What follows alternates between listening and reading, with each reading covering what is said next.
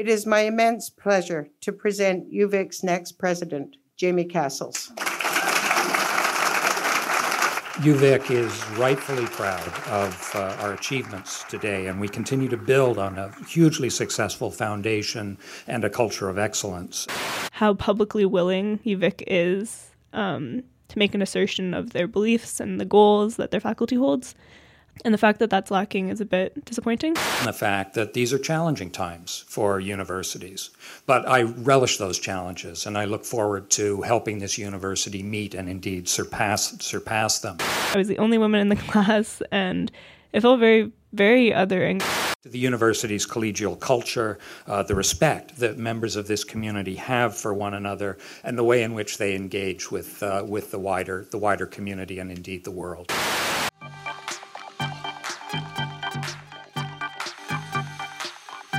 The University of Victoria prides itself on being dedicated to diversity and inclusion.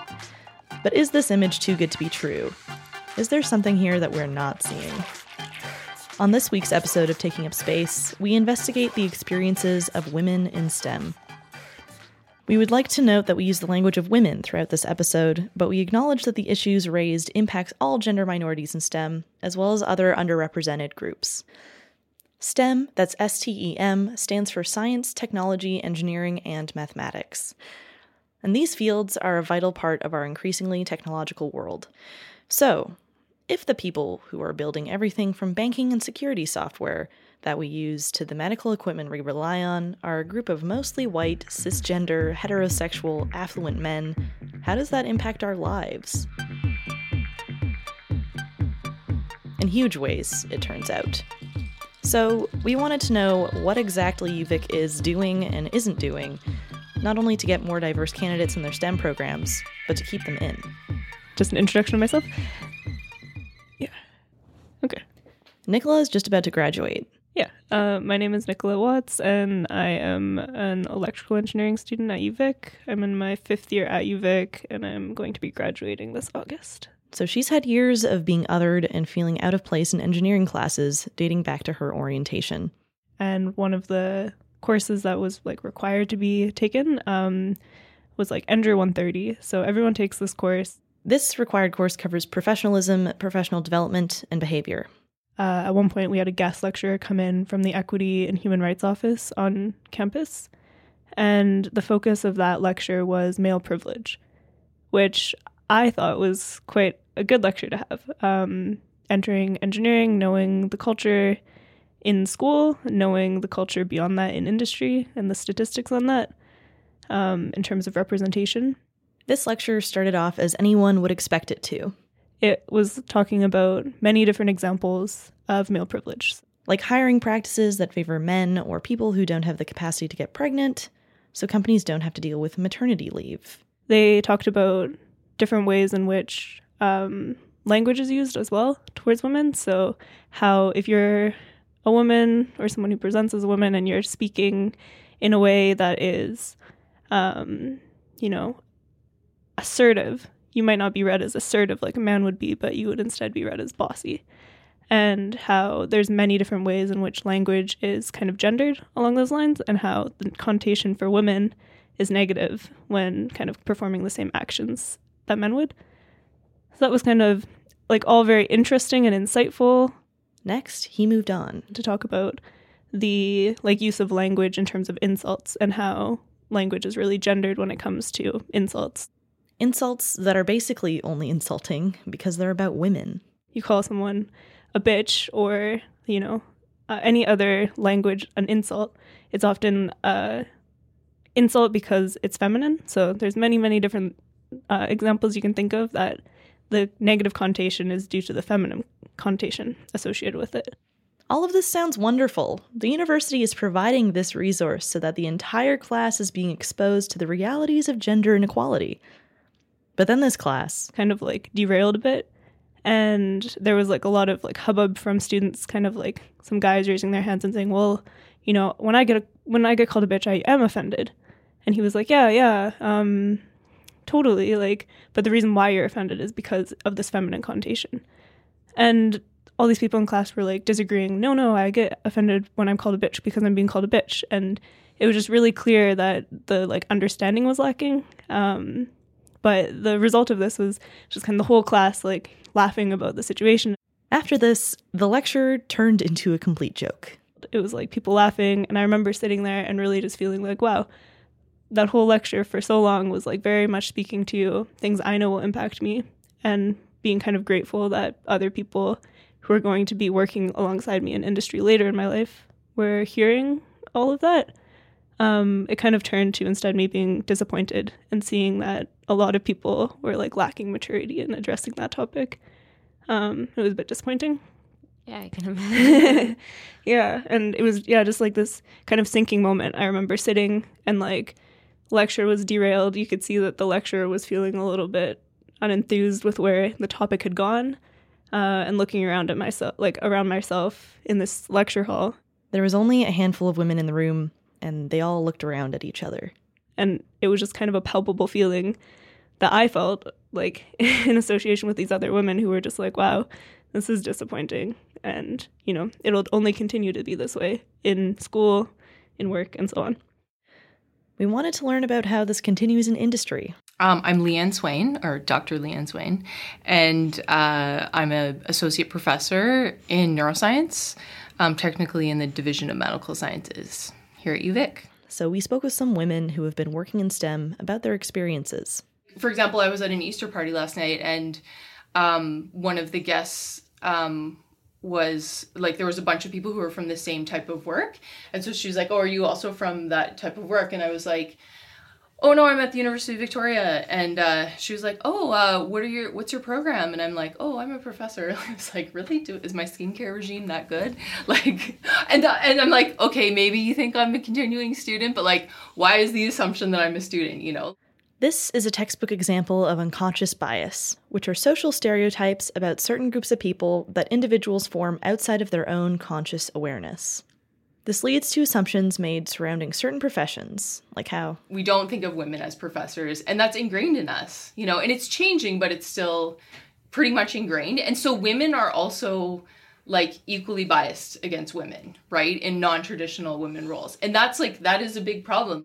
Unfortunately, for Dr. Swayne, the experience of unconscious bias at that Easter party was not new. So there's quite a few studies um, showing that um, women um, face a lot of unconscious bias in their opportunities in um, you know to get to where you know to even become a professor. So getting research positions and that sort of thing. Um, and then once they're professors, getting uh, grants and even like publishing, there's a lot of gender bias um, in science.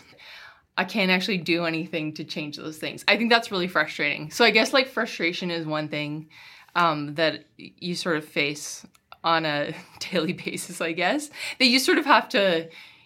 I'm generally a positive person, and I think that's allowed me to, you know, I do get upset about stuff like that. This is just the tip of the iceberg for bias, and it impacts women professors. So, I think for women faculty, it's particularly hard, especially if you're like the only woman in a particular group of faculty, because you're you're constantly um, sort of experiencing this unconscious bias from your colleagues who don't it's not intentional right it's just this is the way that we're raised and but you're aware of it as someone who's receiving it, right? Women professors don't only experience this from their colleagues.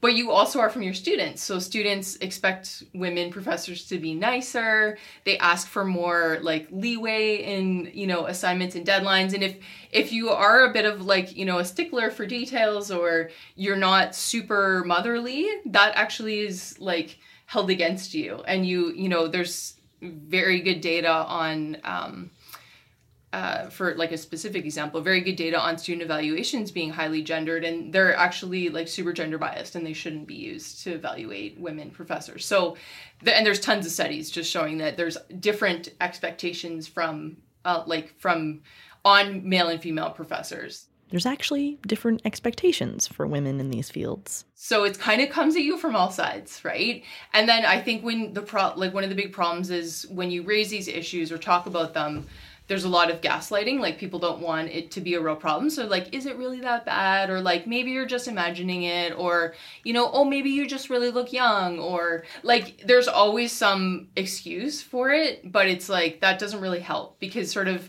pretending like it's not a problem doesn't actually solve the problem and it doesn't it doesn't help with the frustration and it's widely felt. Like i think people sort of tried to not talk about it as a way to make it seem like it wasn't real So, to recap, women professors are often affected by unconscious bias from colleagues and the broader scientific community, students who hold you to different standards than male professors, and then often are gaslit into believing it's not even happening.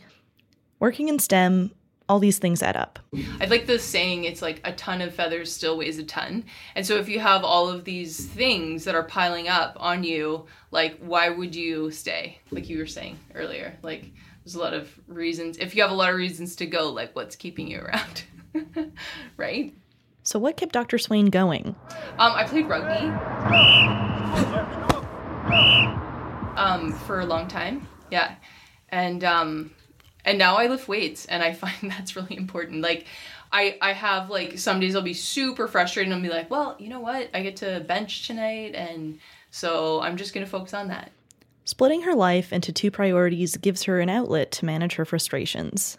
So I mean, my like that's that's the my way that I've found works best in my life is like I've always been kind of dual focused. Like I have two lives. One life is my like athletic life and one life is my work life. And um, having those two kind of like a balance balancing them out. So there's sometimes you'll have successes in one and sometimes you'll have successes in the other and failures in one and failures in the other has been a way that I balance out things and like disappointments and struggles that I've had because I'm like, okay, like I can't get too upset about this because that's going to affect my squats and I really want to hit this number tonight, right? Which is one way to deal with it. It's just like it's a it's kind of a trick, but it keeps me physically fit, which like in a super stressful job where you're sitting a lot, like I realized like you know, when I wasn't as focused on training as I am now, I was like, I don't think that I'm going to be able to continue on in this career for like my, you know, the rest of my life until I retire if I don't factor in some like physical, like more hardcore physical activity to deal with the stress, but also to deal with like being a healthy person, right? And so I was kind of, I made this sort of promise to myself, like, if I was like, I'm going to put this into my life, and if I can't, succeed as a professor with with like this in my life then that's not what i should be doing And she recognizes what a privilege that is. and i've also had the privilege to you know uh know that if worse came to worse i wouldn't be on the street because i have like parents who could you know support me if i needed to so like even just that sort of mental like i have a you know there's there's support structures in my life that would be able to support me if everything else failed. If i if i didn't have that support structure in the back of my head i don't know how my decisions would have been made differently. Um, income inequality can also um, really impact on who ends up in stem and who ends up like thriving in stem right? So that was just my my pact with myself and it's it's helped keep me like sane in a lot of instances where I might have just gotten like super overly frustrated and said to heck with this, you know. But instead, I'll just go like squat it out or like bench it out. yeah. Working out is a protective measure that helps Dr. Swayne focus on what she can control rather than the structural inequality that she faces in her career. So it kind of comes at you from all sides, right? Speaking of structural inequality, So, an interesting thing that happens, I think, this is Nicola again. is that women who are themselves oppressed will kind of oppose the concept of being oppressed. Nicola explained that women exist in a society that has a static vision of who can be an engineer. Women are told that engineering is a boys' club, not a place for women, and that male biology lends itself to technical, logical thinking. Women in engineering may come to expect these attitudes and behaviors associated with these thoughts. And at some point, these behaviors and attitudes may stop just being expected and start being believed. This is textbook internalized sexism, which is the involuntary perpetuation of sexist beliefs and frameworks. We are all socialized into believing certain things about gender, and internalized sexism is all the sexist and misogynist things that we believe about women without question, which translates in this case to Women who are engineers believing narratives about who can be engineers and doubting their peers and themselves. For a long time, I had a lot of friends who didn't associate with the idea of like maybe feminism or other belief systems built that they maybe would benefit from, especially being like women in engineering. The real question isn't if it exists, but why it exists. Why would some women resist feminism or distance themselves from the label of women in engineering? Maybe the better way to phrase it would be uh, if you're someone who like constantly speaks to like the fact that you're a woman, you are trying to use that in some way.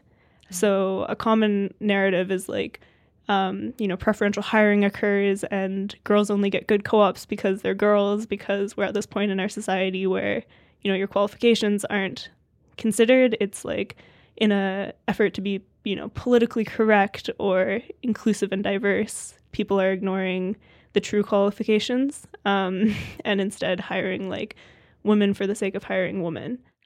And people actually think that women get certain privileges in STEM, like choice co ops, just because they're a woman. Some people think it's probably not due to your credentials or your qualifications. Um, so I think one reason why women in engineering might be a little bit reluctant to super associate with the title of like a woman in engineering um, is because they just want to be an engineer. And to have anyone, whether it's men or women, be constantly pointing out the fact that they are um, you know, not the t- typical archetype of what an engineer is, um, kind of challenges their ability to just exist as an engineer. So people think women get an easy ride in school, and something happened to Nicola where this became very, very clear. And it happened recently. Um, yeah, that was really recently. She was in a lab at UVic. So in my in my faculty in, in electrical engineering, there's not that many women. The UVic also doesn't release the exact um, specific enrollment rates. So I don't know the percentage specifically, but it's somewhere 10 to 15% women in in my courses. So Nicola already knew she was a minority. One lab supervisor made sure she felt it too. So I was in a tech, technical elective um, that had a lab component, and sitting down for the first lab with my lab partner um, and everyone else in this classroom, and uh, the lab supervisor started talking a bit about what uh, what the year was going to be like in this course and his expectations of all of us, um, the expectations of the course, the project, and so on. But then things took a turn.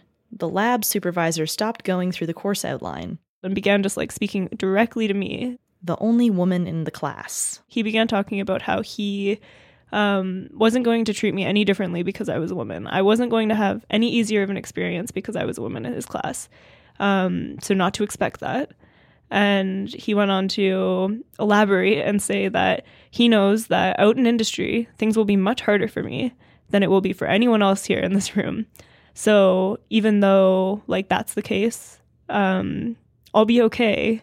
Um, and it'll be okay once I get out in industry, but just know that he's not going to take it any easier on me because I'm a woman. Um, and I was kind of like, okay, nodding along. And I could see my lab partner looking at me, and I could feel all these other people who, like, now were no longer receiving a lecture. They were just listening in on what was a one on one conversation between me and this person. Um, and totally unwarranted. I hadn't spoken to this guy beforehand, I didn't know him at all. A lot of things about that experience were pretty bewildering.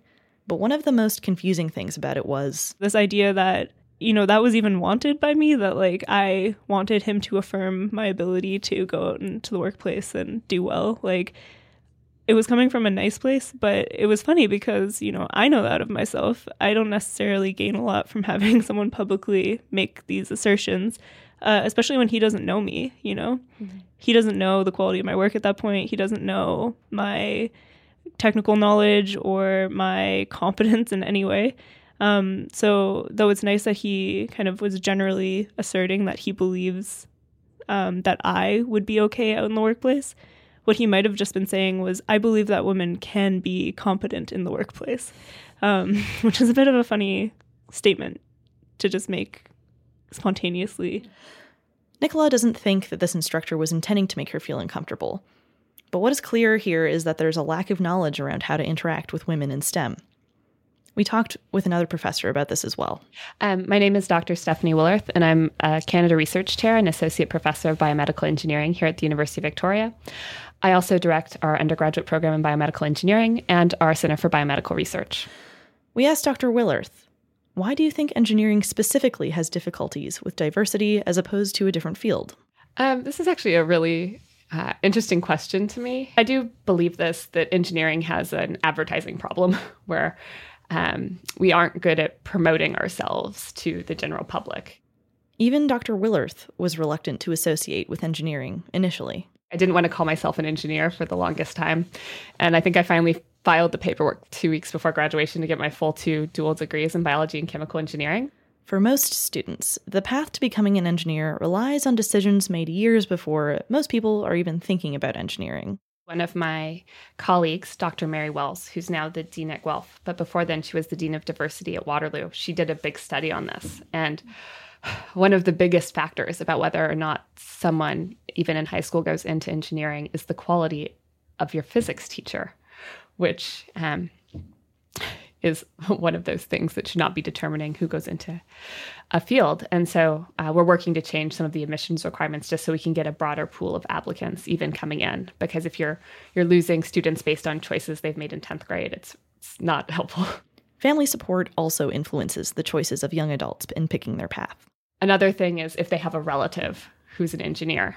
And so you'll see it all the time with dads who bring their sons. Um, you have dads who are mechanics and they, they want their son to be an engineer so they can have a better life. And so what I always say is I wish I could start getting their moms to bring me their daughters to, you know, the UVic recruiting days. Beyond recruitment, retention is a big problem. Often the discussion on women in STEM focuses on increasing diversity by increasing enrollment. But what happens once women are enrolled? Enter the distinction between diversity and inclusion. Here's Dr. Swayne.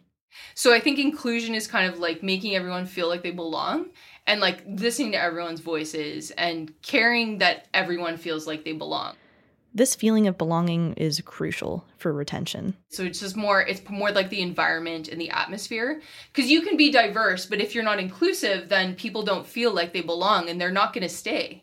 You can do a bunch of hiring but are people going to stay if they don't feel like they're part of the group? No.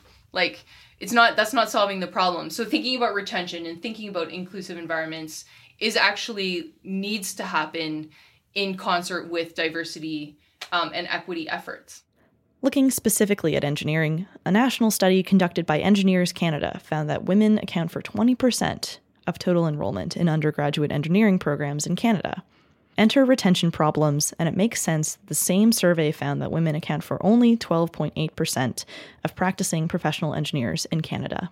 Dr. Willerth discussed the challenge of being held as a representative of a whole group. When you are even in a, a minority or in a, a gender minority, um, it's a, it's often sometimes hard if you're the only one and you're being held up as a lot of things to a lot of different groups and so that's why you need at least a critical mass so then you aren't just like the one girl in engineering um, that you're sort of allowed to be yourself These difficulties impact opportunities. and so I think that's actually one of the things that makes me the saddest about this is I'm like engineering is so awesome and then we're limiting the population who can be exposed to some really cool careers. And um, definitely I think even in high school or when you go to university you need to find your group of people who will support you um, despite these challenges, whether it is discrimination, whether it's homesickness and things like that. Um, that having a good group of people who'll support you is I think really critical. So, we looked into two of the groups of people who aim to support women and minorities in engineering at UVic. Okay. Hello, my name is Megan Powell. Uh, I'm in my uh, fourth year of a Bachelor's of Computer Science at the University of Victoria. Megan is the co president of one of those two clubs. This past semester, as well as um, one or two other semesters, I've been uh, the co president of a club called Women in Engineering and Computer Science. And uh, in this role, um, with our team of uh, members, other students, um, we have um, tried to uh, support uh, all the students that are in the faculty of engineering, um, which includes computer science, um, and provide um, services and activities for them, um, but with a focus on helping uh, female uh, students to uh, get to know each other, get to see who's out there. Women in Engineering and Computer Science, or WECS, does all kinds of outreach to increase enrollment in those programs. And we also um, like to do uh, community events where we go and we um, do workshops with um, students of all ages um, to be examples of what um, what women could do uh, after high school, and to introduce them just generally and in a fun, kind of hands-on way to um, engineering and computer science uh, concepts and stuff. But increased enrollment for women isn't the only important consideration. And to um, uh, help uh, decrease the number of um, students who would leave engineering, like through the kind of leaky pipeline uh, metaphor.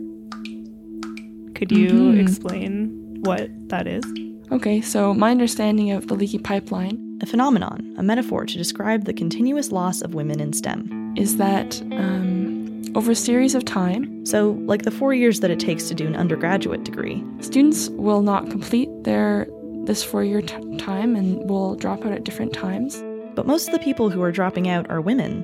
or people who belong to other underrepresented groups um, that leave or drop out in relative to kind of the, the average.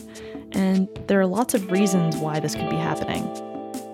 but um, I think that the ability to retain um, students in these programs is just as important as um, doing outreach uh, and getting them to join the program in the first place, right?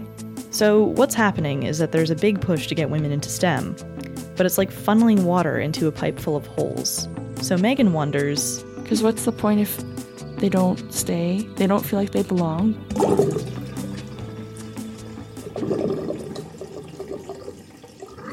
But the important thing is to um, encourage people and support them, like regardless of what they sort of think is going to happen, if that makes sense. So, this once again brings inclusivity into the conversation.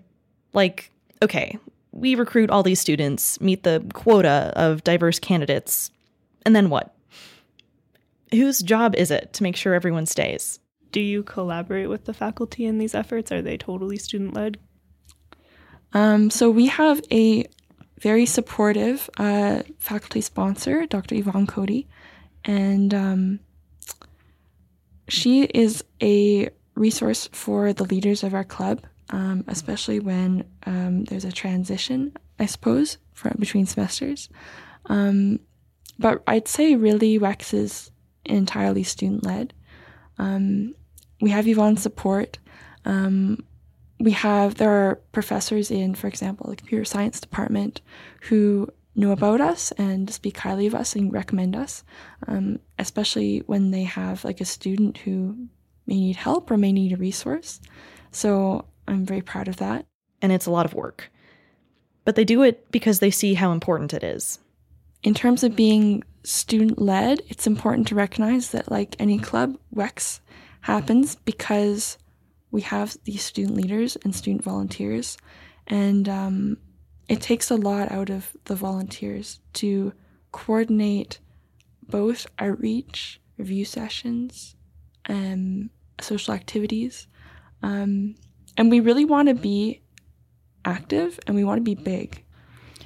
Do you think that initiatives on like diversity and equity and inclusion should come from a student level or should the faculty kind of also have involvement or a role or group themselves that plays into that? I think it's really important to have faculty that um, support diversity and that can speak speak openly and honestly about um, their beliefs and their values. Um, so going beyond like a faculty-wide sort of promise or mandate or whatever, um, it really doesn't mean as much as when a professor says, hey, are you still involved in WECS? That's a great group. Um, glad to hear they're still doing well. Because, I mean, that's really going out of their way more. Um, and it's more tangible, it's more personable. I think there are a lot of elements of being of being at university um, that you see and you think it's just sort of it feels official, it feels sterile, it feels like it's a rule or a procedure, um, and that people in certain positions, like their jobs, just have to follow them. Like you don't, and you don't maybe really know what they think or whether they really care. I think it's really common for diversity. Um, um, what was the word for like inclusion practices to be an afterthought. UVic has been named a top diversity employer for eight years running, alongside seven other universities, for things like the chair in transgender studies, inclusive athletic and recreational programming, and the transgender archives. But these accolades aren't awarded for work in the Faculty of Engineering. So, in that respect, I think that there are many students who are active in trying to foster diversity and inclusion. Um, so I think the maybe perhaps the faculty or staff would maybe need to sort of step up to that same um, prioritization. So, what is UVic doing, if anything, to make that happen with respect to STEM? We learned of a committee that exists within the Faculty of Engineering. It is called the Advisory Committee on Equity, Diversity, and Inclusion. We asked Megan about it. So had you had you heard of it ever before? I don't think so, no. We found that many students were unaware of the existence of this committee. Online research yielded no further insights. The goals of the committee or its membership were not to be found. Our assumption is that the committee aims to promote equity, diversity, and inclusion, specifically in the Faculty of Engineering. And if this committee exists with the goal of promoting equity, diversity, and inclusion, but is not publicizing the undertakings of the committee and how they're contributing to those goals, how can we be sure of their efficacy? This is Nicola again, talking with Megan. You know, I think it's important to have groups like that from the faculty. Mm-hmm. Um, but I think it's also important to know what they're doing. Um, what do you What do you think in terms of transparency? What kind of transparency do you think, uh, like this advisory committee, should have? Okay, well, it sounds like there's been acti- inactivity. Um, I would appreciate the for the dean's office and or the associate dean, like just be candid. If you haven't had any meetings, if you haven't done anything in the past little while, just tell us. That's fine. Um, it would be a shock to hear that a group of faculty had been meeting as recently as this past semester without the involvement of LTD, LTD, Leadership Through Diversity, ESS, the Engineering Student Society, WECS, Women in Engineering and Computer Science. Um, because my perception is that this ultimately, the goal of this committee is to better serve students, right? I mean, perhaps student and staff inclusive, okay, but um, if you're not talking to your student leaders, um, I think that's an oversight. Um, but on the other hand, you know, if they haven't been meeting, um, they're going to have to remedy that soon. Nicola had noticed that other universities like UBC have public statements about the ways that they promote equality and diversity in their programs, and UVic didn't. That was until six days before this interview took place. I received an email um, which oh, yeah. says announcing the new equity, diversity, and inclusion webpage. Um, so the email reads The Faculty of Engineering is pleased to announce that its new Equity, Diversity, and Inclusion webpage is now available. Oh, yeah. We okay. invite you to tour this webpage and discover resources that you may find helpful. Uh, feel free to use the feedback form to let us know what you think. Um, we also welcome suggestions about other resources you would like to see included. Thank you. Advisory Committee on Equity, Diversity, and Inclusion, Faculty of Engineering. Megan hadn't yet seen this, so Nicola. Um, but here, I'll show you the sure, website. Yeah. So, like, here we are. Megan was browsing the new website and then noticed a pretty big oversight. Um, one thing I would like to direct your attention to mm-hmm. is down here they have links of interest. Oh no. And if you go under women, do you see any major omissions? Yeah. Yeah. They don't have anything from us. Us being WECS. So, yeah, so this is kind of just an interesting little side note is like, yeah, so I guess some work is being done, but just contact us. We check our email. Our email is wex.victoria at gmail.com. No caps. Mm-hmm. Lowercase. Yes. Those special characters. Yeah. So I guess um how do you like yeah, how how does it feel? It feels like so I, I know that there are people who know WECS is active. So why don't you contact us? We're not a, we're not one of those clubs that is inactive right now. And yeah, if you want our email or our website, just ask us. She expects more from the faculty groups that are supposed to have the same goal as student groups. We, we need to hold each other to a higher standard where we um, always have communication between the faculty and the student organizations, the student leaders, um, the student groups between each other, um, so that we don't have these, frankly, abstract web pages. Um, yeah. The goal of our clubs is not to generate. Um, the goal of our clubs is not to be used for publicity by the university. We are here to support students. We're not here to get humanitarian awards. And I feel like if we don't, if people don't talk to us, if the faculty don't talk to us, then when you go and you um, talk about the work we've been doing and you talk about how diverse your student clubs are, it's just hollow and it's not from the source. One thing that Megan thinks they could do is be honest about the circumstances and address the issues of inequality by facing them head on. I would say all university students, either they themselves have been very anxious at some point, or they know someone, or they've watched someone in their classes eventually stop coming and drop out. Everyone has worries, and no one really knows if they're going to succeed. So, why don't we talk about that and address that most women, most people in computer science, um, don't know where they're going to go and are desperately trying to get validation that what they're doing is right, that they belong there. Um, so even though it's just easy to say, well, you know, people just just figure it out. It's like, no, we got we're going to help them and we're going to change things from how they used to be. Women in engineering and computer science tries to be as inclusive as possible, but Megan feels like people make assumptions about what they do just because of their name. So, who is making space for other minorities to promote more diversity in STEM programs? There's a group for that too.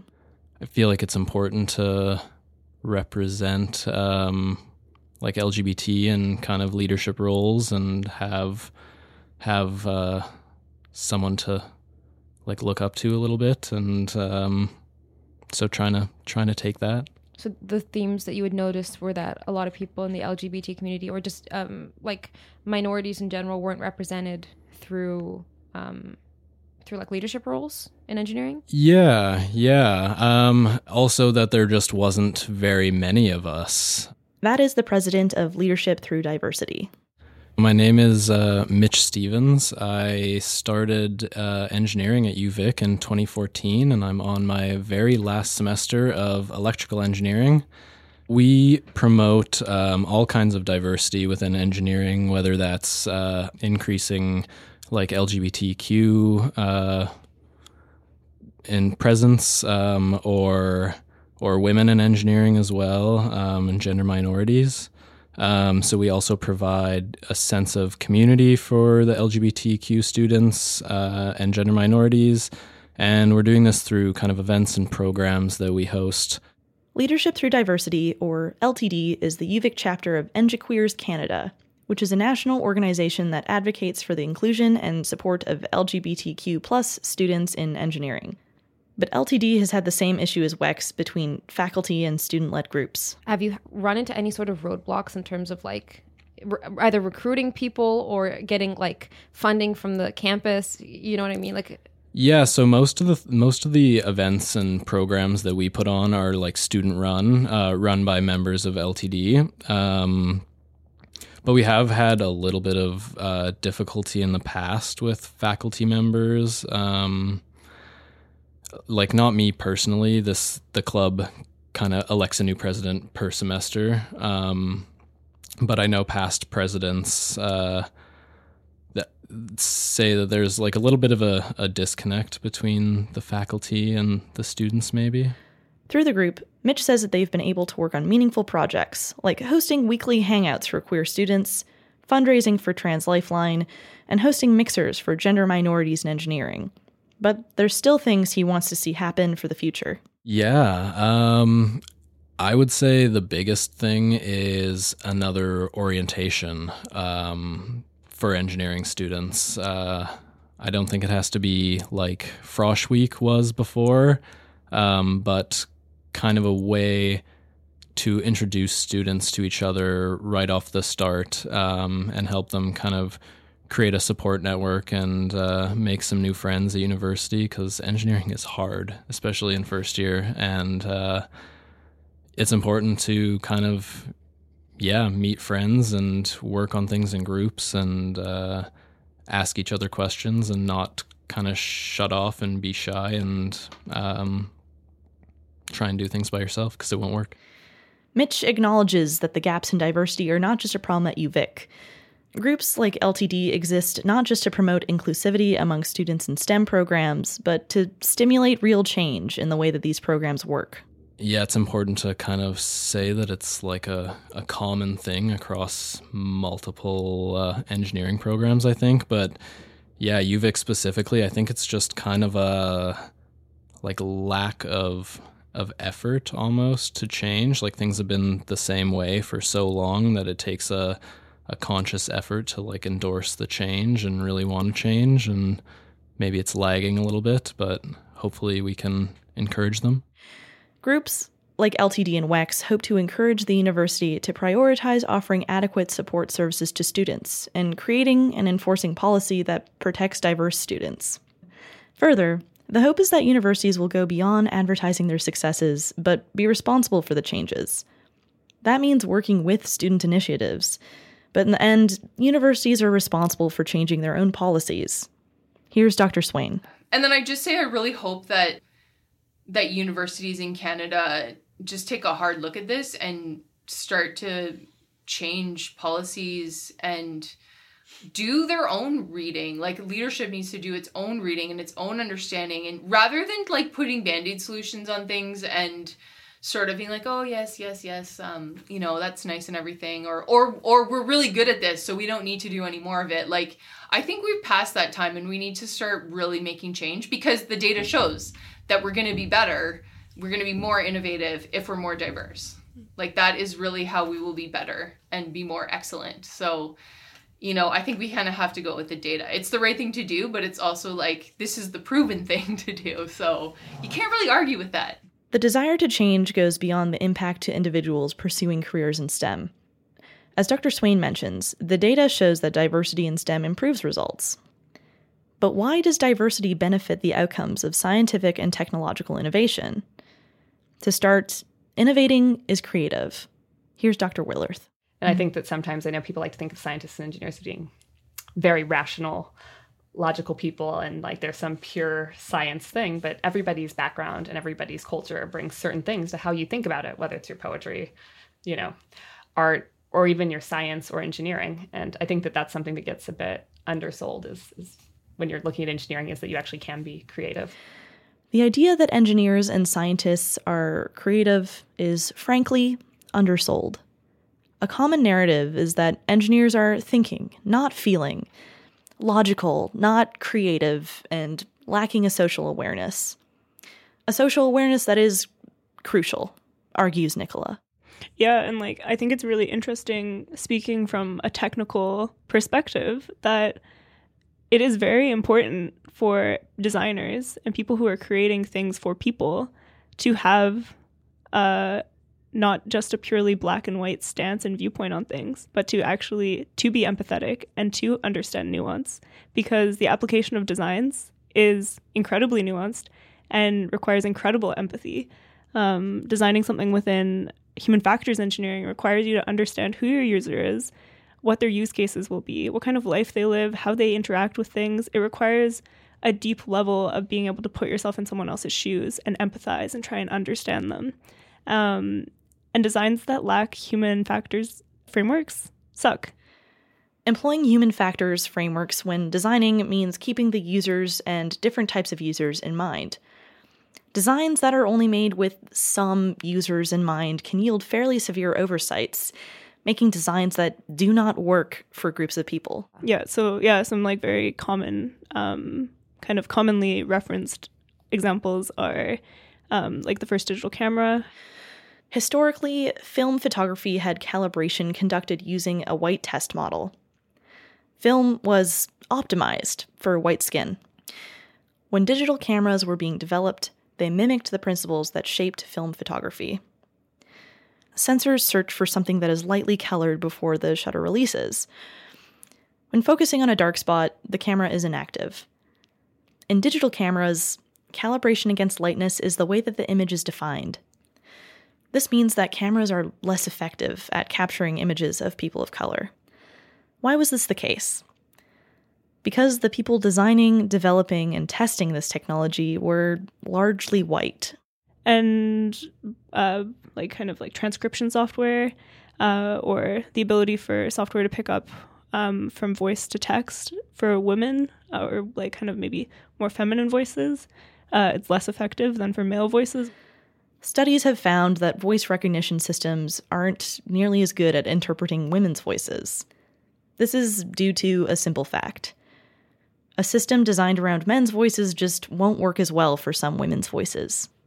What may be an annoying reality in some cases, like trying to get Siri to listen to you or have your vehicle's voice activated features respond, can become a professional disadvantage when the tools used in your workplace have better performance for your male colleagues, like with medical dictation software. Further, representation can impact what research gets prioritized in the medical field. Here's Dr. Willerth. Um, I know I have friends who research different diseases based on what affects their family. This is to say that, intentional or not, personal experience can shape what research gets pushed, and as a result, who is most benefited by medical advances. Even if you could benefit from the type of medical innovation, it might not have been made with you in mind. For example, like with the first artificial hearts, they were all designed specifically sized like just for men's chests. And so like they weren't like all the mechanics weren't scalable to even go into like smaller women's bodies. And you'll even see it now with pharmaceutical drugs and, and dosing, just because men and women metabolize their drugs in different ways. And it's if you have a non-diverse team, like they don't even think to, to check those sorts of things, you know, mm-hmm. like it's just sort of some of those things that come up with drugs where you're just like, how is this? And, and there's just a lot of different women's health issues that you're just always shocked how understudied they are. And then things that aren't even necessarily like life threatening, mm-hmm. you have all these other drugs for. these emissions and research can have life threatening impacts on women and other underrepresented groups. Another example of an emission is the fact that for 30 years, until 2010, government testing of vehicles in the United States only used male crash test dummies. When female dummies were introduced, they fared significantly less well in testing than their male counterparts. This was backed up in real life data, too. A 2011 study by the University of Virginia's Center for Applied Biomechanics found that female drivers in actual collisions had a 47% higher chance of serious injuries than the male drivers in comparable collisions. That difference increased to 71% for moderate injuries. Um, so there's a lot of ways that, you know, by being a minority represented in who is designing the things we use, um, we suffer for it in the long run. Like everyone who is not well represented at the table when a product is being designed will suffer later on when they have to use that device because their perspective was never A, understood, or B, considered. And that's unfortunate. The impact of diversity on design shows the importance of groups that represent and advocate for minorities. They do not just benefit the people who they represent, building diversity, inclusion, and equity into the system in tangible ways that address things like misogyny, transphobia, and racism benefit everyone. And Nicola thinks that having more diversity in STEM means that people can draw more on lived experience, rather than relying on a set of rules that don't necessarily align with our changing values around technology. When, when it comes up about like encouraging more women to get into engineering specifically, or just diverse people in general, the assumption is that they're not currently getting into engineering because their grades aren't as good as their male counterparts, which I would argue the accuracy of. Um, but beyond that, it perpetuates the idea that the only factor that should be assessed when looking at engineers is their grades. And I really disagree with that because we have the situation, which is engineers are held to ethical standards. They are people who will inevitably need to be acting according to, uh, you know, ethical lines. And it's beyond just a code of conduct because if it's just you following rules to a T, the rules can't change as fast as our technology can. Um, you have to be someone who can hold yourself to standards, um, kind of virtuous standards. It goes beyond simply following a code of ethics. There is a responsibility on engineers to an extent. Um, and some people might look at that as a purely legal responsibility. Like, what are your responsibilities under our legal system? Um, but I think if you ensure that you are training people who are, you know, empathetic and ethically minded on a broader scale, you might not have to worry so much about what your laws say, and you'll instead know that you have designers and people with the knowledge who can also incorporate kind of value laden design work, and that that's really important too.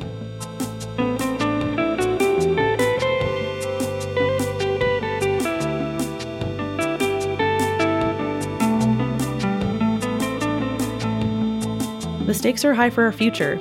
We rely completely on advancements in technology in the modern world, and the people who are working on those advancements need to represent the diversity of the world. Changing the unwelcoming and exclusive attitudes and systems in STEM programs is one way to ensure that everyone is represented. This episode of Taking Up Space was produced by Sarah Suleman, with help from Nicola Watts, Arya Potinen, that's me, and Samantha Bottrill. Our executive producer is Mary Decker. This program is made possible by the Community Radio Fund of Canada. If you like what you've heard, don't forget to subscribe, rate, and review wherever you get your podcasts. Hey, give me your ear. Let's uh let's pull back the curtain for a minute and check out behind the scenes of CFUV's podcasts.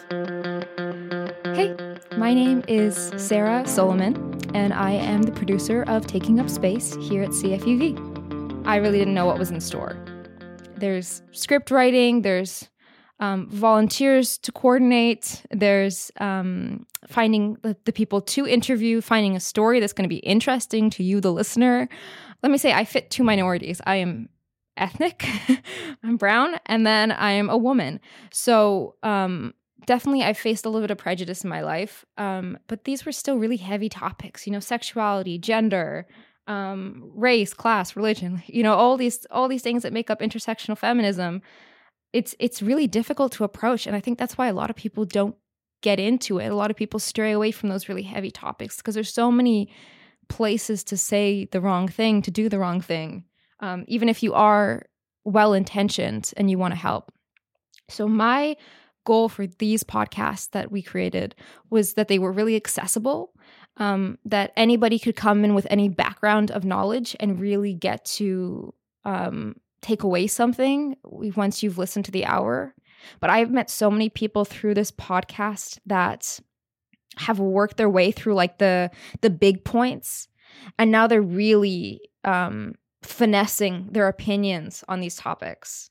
And you get really nuanced, really intelligent conversation um, that I definitely learned a lot from. I did never consider myself an ignorant person, but I learned so much through these interviews that we did and these stories that we told.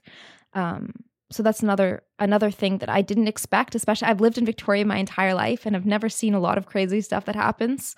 Um, so I was I was hesitant about really focusing on Victoria and its residents because I was thinking, you know, what stories do we have to tell? And let me tell you, there are stories and then more stories.